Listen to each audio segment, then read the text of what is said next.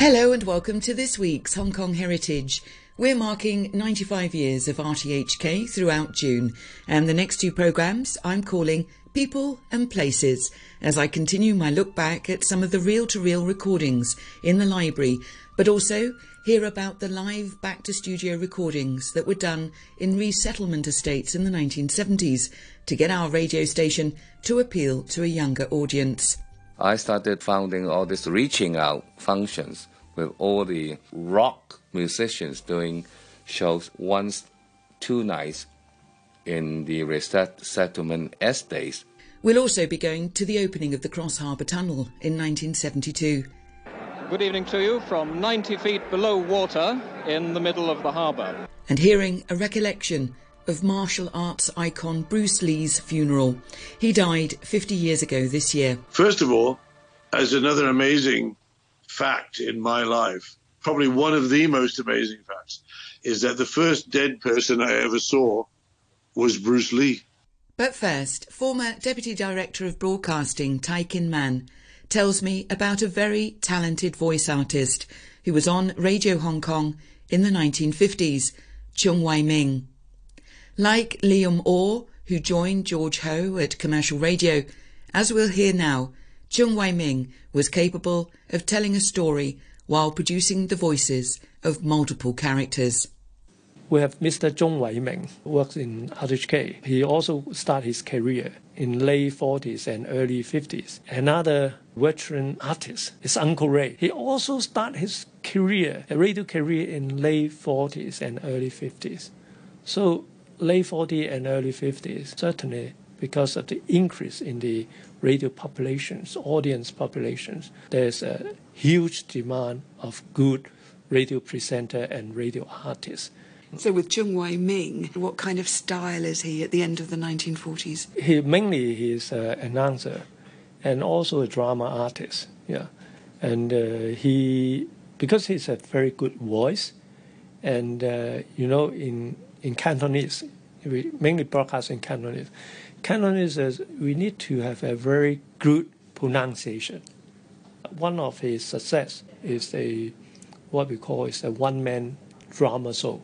He performed all the role: a, a child, as a lady, as a parent, as as an old guy, you know. Zhong Wei Ming as the as a child, Zhong Wei Ming as a lady, Zhong Wei Ming as a old elderly people. so, for example, one of the most favorite uh, characters that uh, Mr. Zhong performed is the Kung Fu star Wang Fei Hong.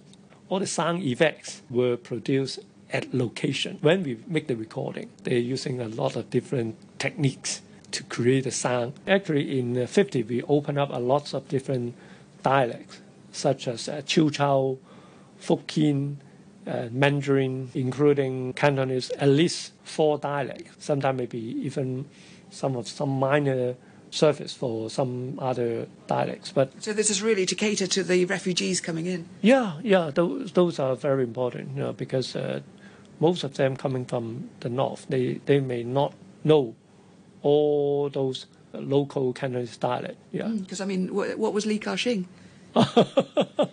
so he he's from Chaozhou, and also at that time there, we also had some programs in Shanghainese. Yeah, so so people from Shanghai. Uh, That's quite, quite demanding to, to so you would have had to have kind of program heads in a sense for these different dialects. Yeah, but, but you know, radio we need to respond to the mm. community, the needs of the communities. That's why we we, we launch all those uh, new services. Yeah. On February the 6th, 1956, British composer Benjamin Britten and English tenor Peter Pears performed a recital at a Radio Hong Kong studio. We are starting our recital with two songs by Joseph Haydn. They are two of the English canzonets which Haydn wrote after one of his visits to London. He in fact wrote two sets of six, and the words uh, are by a friend of his, uh, Anne Hunter. The first is called The Sailor's Song.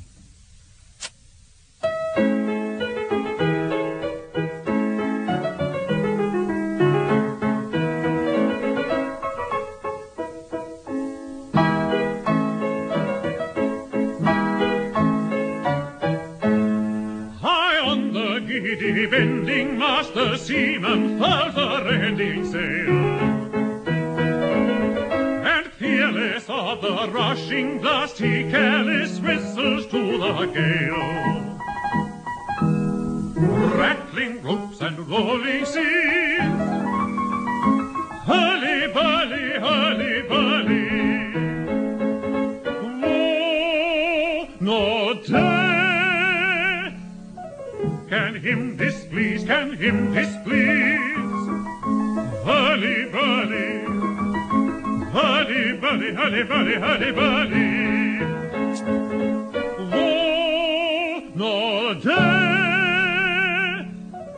Can him displease, can him displease, can him displease. Former Deputy Director of Broadcasting Tai Kin Man there, who we'll hear again from later in the programme. In 1972, the Cross Harbour Tunnel was opened and then Radio Hong Kong was there to report.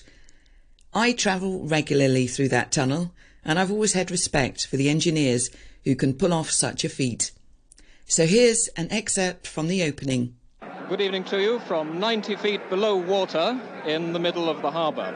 I'm standing about 20 feet away from a curtain which has been erected across the centre of the tunnel in the easternmost of the two tubes. And uh, very colourful sight, in fact. Red satin with the Cross Harbour Tunnel in English in yellow and in white Chinese characters the same words. There's an enormous crowd here now. People have just been coming down from the entrance to the tunnel at the Kowloon end, where His Excellency a few moments ago arrived and is now inspecting the administration building. As I stand here, to my left, beyond the television arc light and television cameras, as I look along towards the Kowloon end of the tube, all parallel lines appear to, dive, uh, to converge to a point, and just before they do, the road suddenly disappears very, very steeply up towards the surface. Along the center of the tunnel roof, there are fluorescent lights, and either side of these, at intervals of about 100 yards, are red signal lights, red in both lanes at the moment. Are two lanes in each tunnel, by the way, and the red, red or green light above the lane indicates which lane to use. There's also an amber flashing light, which of course is turned off at the moment to indicate that you should proceed with caution. If you've just arrived in Hong Kong, you may wonder just how long this harbour tunnel must have taken to build. Uh, well, in fact, it took an amazingly short time. Work was commenced just under three years ago. Uh, in fact, the first suggestion that we should have a road across the harbour was made by the harbour master, Commander Murray Ramsay, in 1902. And it wasn't until 1966 that the harbour seabed was tested with the uh, idea of building a tunnel. Uh, two years later, 1968, the in- intensive discussions and negotiations started. The go ahead was given, and work started in September 1969. And just 13 months later, the first tunnel tube unit was launched. I'm standing inside one of these now. Uh, the units were between 320 and 370 feet long each, and these were made up in pairs, parallel, side by side, and were towed out into the harbour, having been sealed at each end, and then sunk into position, uh, having been coated with 18 inches of concrete. And then the roadway and the internal walls and ceiling were built inside the tube. Uh, in fact, it's just a few months, uh, the 20th of February this year was the date when the final bulkhead between the last unit to be laid and the preceding unit was removed, and the company directors were able to walk through from one side of the harbour to the other for the very first time. The crowd around here now is increasing enormously. There's an area of, I suppose, uh, 40 feet by just over 20 feet where the official guests are standing. And now Mr. John Marden has just arrived on the platform and is about to introduce His Excellency the Governor.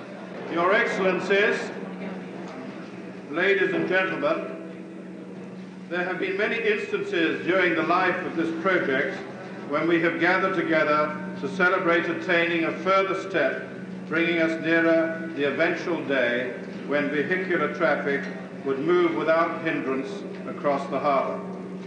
In 1973, martial arts icon and actor Bruce Lee was reaching the pinnacle of his career when he died at the age of just 32.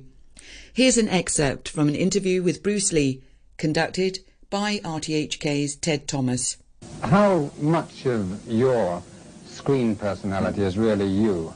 I mean, you teach martial arts, so you're obviously very good at it. But of course, teachers are not always the best exponents or practitioners. Right. Are you able to take care of yourself, would you say? I will answer it, first of all, with a joke, if you don't mind. Oftentimes people come up and say, hey, Bruce, are you really that good? I said, well, if I tell you I'm good, probably you will say I'm boasting. But if I tell you I'm no good, you know one line. but, all right, going back to be truthful with you. Let's just put it this way. I have no fear of opponent in front of me. That I am very self-sufficient. That they do not bother me. And that should I fight, should I do anything, I have made up my mind, and that's it, baby. You better kill me before. Bruce, in The Big Boss, you play a man who's very slow to anger. Yes. He's shy, diffident. Uh, you even stay out of fights in the early scenes because of a promise you made to your mother. Yes. Um, is that a little bit like you, or is this just a screen personality? Uh, this is definitely a screen personality because uh, as a person, one thing that I have definitely learned, and, and my life, it seems like it's a, it's a, it's a, it's a life of self-examination and self-peeling of myself bit by bit, day by day, is that I do have a bad temper, a violent temper, in fact. uh, so that is definitely, I mean, some people that I am portraying, you know, not Bruce Lee as he is. Impresario and DJ Andrew Bull was just a teenager when he joined then Radio Hong Kong in 1970. His father was an army chaplain, but when his own family left, Andrew decided to stay on in Hong Kong. Here he gives an introduction to the kind of work he would start out doing at the radio station. One of his earliest assignments would be the funeral of Bruce Lee. The first thing they did was actually base me at the airport. I used to sit at the airport, and VIP arrivals were a big news event. And there was like a VIP lady. So when such and such a dignitary would arrive from England, you'd cover it. So I was at the airport, sort of, it was like so and so arrived in Hong Kong today, you know, because it was a big thing. I would also get the short straw when it came to typhoons. And the station had a, a Land Rover with a radio phone in it. And I'd be down at the Star Ferry, you know, in the sou'wester. Looks like the Star Ferry has been suspended. How did you do that though? Did you have to record it and then bring it back, or did you say it over the phone, or? Well, you might you, you might you'll take your tape recorder with you. I mean, the the Land Rover had a radio phone in it, so if it was like of critical importance, you'd use the phone. Like I think I used the phone when Godber was being arrested, the ICAC. I was I was on that one. I, I but usually you would do a bit of a vox pop. You'd uh, like uh, you like for example if uh, if uh, if someone had been crushed by heavy equipment in a, in, a, in a, construction site, you would then speak to the fire chief. Say, "Well, what's the situation here, officer?" You know, and then you'd get a few words. Godber was one of my stories, but my my most amazing assignment was to cover Bruce Lee's funeral for Radio Hong Kong. I don't know if there's a tape of that in the archives. First of all, as another amazing fact in my life, probably one of the most amazing facts, is that the first dead person I ever saw was Bruce Lee. Because it was an open casket and I was only 17 or something and I'd never seen a dead body before. So the first dead person I ever saw was Bruce Lee. What did he look like? Pretty much Bruce Lee because he wasn't in, he didn't die of a horrendous injury or anything. He looked normal, just like asleep. Because I knew I knew him when he was alive. I mean, because I used to work at Golden Harvest Studios for Andre Morgan, who uh, produced all of the Bruce Lee movies. Uh, I used to work as a synopsis writer in, in my spare time. Because when you went to the movies in those days, they'd give you a piece of paper sponsored by Seven Up in, in purple ink, which gave you the synopsis of the movie in English and Chinese, and I wrote the one in English. So I, would seen him around the lot at Golden Harvest but there he was. So the funeral was incredible. Open casket, people going around, huge crowds, not you know Chinese sort of oboe funeral music. Yeah, so where did it take place? With, in Mongkok, some kind of uh, Mongkok uh, funeral parlor. So, in terms of who was there, and then, oh, I mean, I mean, all his family. I mean, the who's who of Hong Kong entertainment. You know, all of the superstars of the day, and obviously the the boss of Golden Harvest, Raymond Chow, leading the mourners, and it was such an epic moment for Hong Kong. The swirling crowd, you could see that they. It was like uh, Bob Marley or Elvis had died. It was like, or, or Princess Diana. There was outpourings of grief from the Chinese population of Hong Kong on an epic scale. Raymond Um Sek Fai, who helped found Radio 2 and is a former director of broadcasting, was assigned with the task of ensuring in the 1970s that Radio 2 appealed to a younger audience when the radio station was split up into radio stations 1 to 4. At that time, we were competing fiercely with commercial radio. I got a very fierce uh, competitor over there called Winnie Yu she was in charge of commercial radio. I, I mean, I was in charge of uh, Radio 2 here. So it really made the whole industry work fiercely but warmly. So my motto at that time is that we must work hard to win the battle. That's all. And did you? I think we are equal up till this day. You were also a DJ? I was the first batch DJ here in Hong Kong. So, I mean, the concept of DJ was really new at that point. Really novel to everybody. And I translate the, the DJ term into Chinese as some somebody who can write on music. And what, what is that in Chinese? Cheng Pin Ke Si. And your first program, what was your first program? Cheng Pin Ke Si. That's what he called it, the actual yeah. DJ. I, uh, uh I'll, give you this joke. Uh, at that time, we we had a radio controller who came from Britain, uh, from commercial uh, radio. One day, he told me, Raymond, I want you to host a program. Uh, and I said, because at that time, I really did not want to host any program. I really want to save all the airtime for my DJs. But he said, you what, were you shy or? no, no, no. I'm. I was not shy. I because airtime at that time was really precious. We had so little airtime, and I want wanted them to be trained quickly. So I said, uh, "What if I don't do it? Will you fire me?" He said, "Yes." so I did it. And what year was that? 1978 or 79. Do you remember your first time on air? My first time on air was early, much earlier, because I was starting a youth program back in 1976.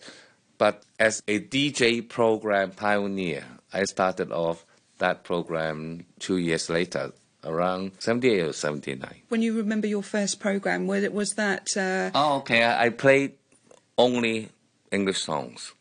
My signature tune was Earth, Wind, and Fire. And then I play all the Billy Joel.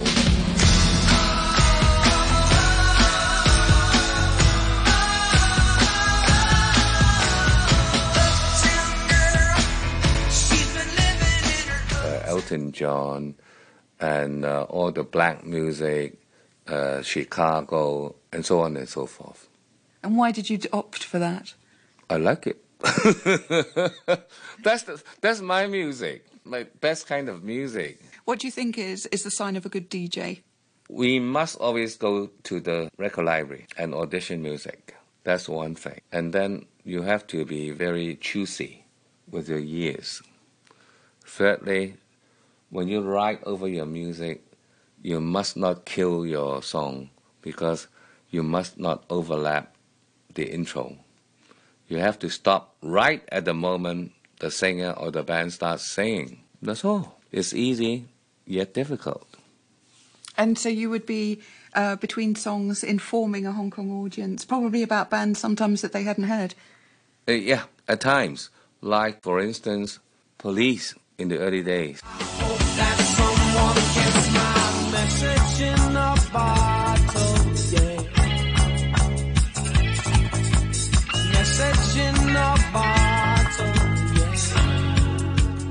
And also Jethro Tull, maybe at times.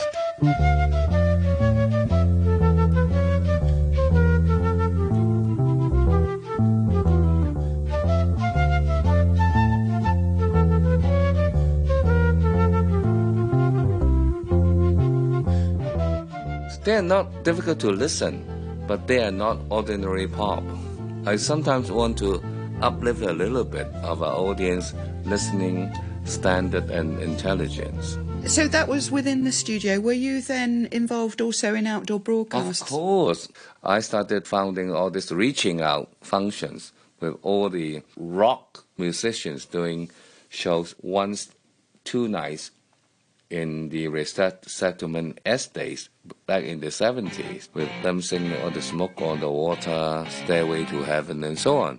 So you go out with a recording Yeah, crew of to no, the no, recording crew, live band. Yeah, but what I mean is you would record them in the resettlement estates or I'm not recording them. We did live shows, not, not broadcasting back. But I went to nightclubs like Mocambo uh, in Central and recorded the winners.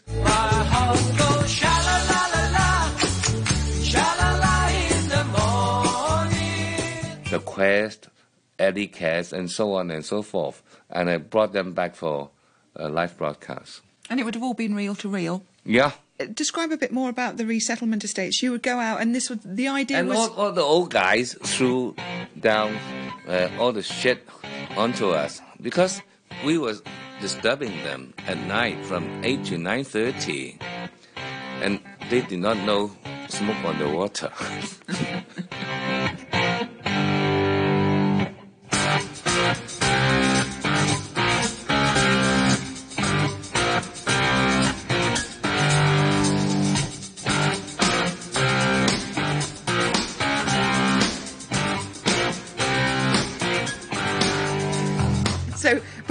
idea was to encourage local youth. yeah.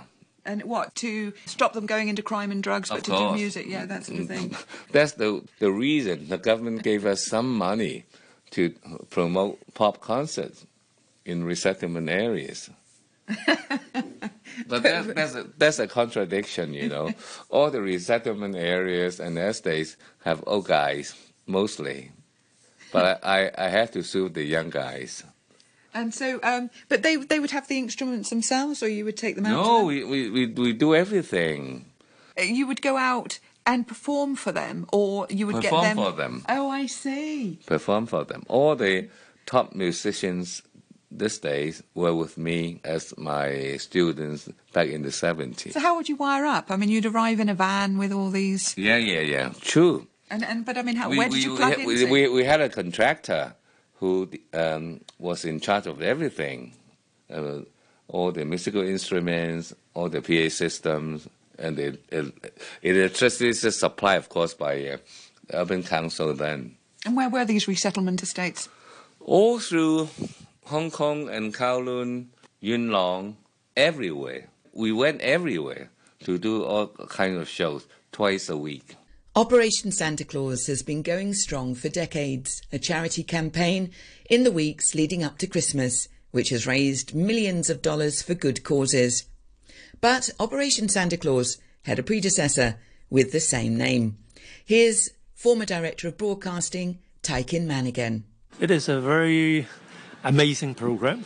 Yeah, it's a very important project to me. I think it's a flagship project of the English programming. But actually, when it started using the, the term Operation Santa Claus, it is a joint effort between the Chinese program and English program. Uh, now we are sitting in uh, Sha you know. At that time, in the mid 60s, we have the Operation Santa Claus during the Christmas time. It is a fundraising event, you know. Ask the callers to call in to donate money, and uh, they organize uh, lots of uh, charity events, such as charity dance or that sort of thing. At that time, they have some sort of a song dedications. I have a song dedicated to who, and then I will pay certain amount of money. And it generated lots of publicity and did raise a lot of money. One of the interesting feature when they promote the programs, they even have a floating studio in Victoria Harbour with a Christmas tree on, on, the, on, the, on the floating studio. So Yeah, how do you mean? It was a sort of a studio on a boat? It is actually a, a, a live broadcasting program instead of sitting in a studio. And also at that time, when the donation amount of money is high enough, one of our you know senior program staff, a senior program manager, will jump to the Victoria Harbour. yeah. So So when was this? Oh, that was in the mid 60s. Sometime in 70s, it gradually phased out, and then it come back again in the 80s. At that time, it's uh, mainly organized by the English programming, uh, that means Radio 3, and also in with joint collaboration with uh, South China Morning Post. Yeah, that was uh, coming in, in, in the late 80s. Former Deputy Director of Broadcasting Tai Kin Man there. In his book All the Way with Ray, the late and much missed DJ Uncle Ray writes about how he jumped into the harbour for Operation Santa Claus and actually the water was freezing and it was a pretty unpleasant experience. Next week I'm back with the places and personalities to mark the 95th anniversary of RTHK. And what would RTHK have been without Uncle Ray joining as head of light entertainment in 1960?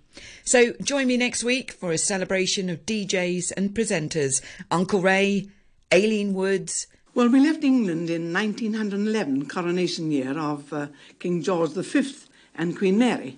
Our last appearance in England was at the Crystal Palace when my two sisters and I were models, strange as it may seem. It was the first time that um, they ever had uh, a proper stage setting. And we had Lucile gowns and wore Sandow corsets and um, really beautiful clothes. And we were there for several weeks at the Crystal Palace in 1911. And then in November, I think it was, or October, we went to the United States. Jonathan Douglas, and the very original I Am an Actor, Ralph Pixton. Does he know I'm here? Yes, I told him. That's going to make things a whole lot easier. You needn't be frightened. He won't hurt you. If he comes near me, I'll scream the place down. Does Sybil know I'm here? No, I pretended I had a presentiment. I tried terribly hard to persuade her to leave for Paris. I tried too. It's lucky we didn't both succeed, isn't it? Otherwise, we should probably all have joined up in Rouen or somewhere. In some frowsy little hotel. oh dear, it would have been much, much worse. I can see us all sailing down in the morning for an early start. Among other radio personalities that have been on the air at RTHK. Raymond Um also tells of his friendship with the extraordinary Anita Moy. My wife Blanche Tang was the number one DJ here in uh, RTHK, and she was ho- hosting a very popular program in the 80s. All the top stars came here to be interviewed late night. Anita Mui, Leslie Cheung, Danny Chan, Jackie Cheung, Alan Tam. All the big names voluntarily came here to be interviewed. And that show was a big, big success. Thanks for listening and join me next week on Hong Kong Heritage.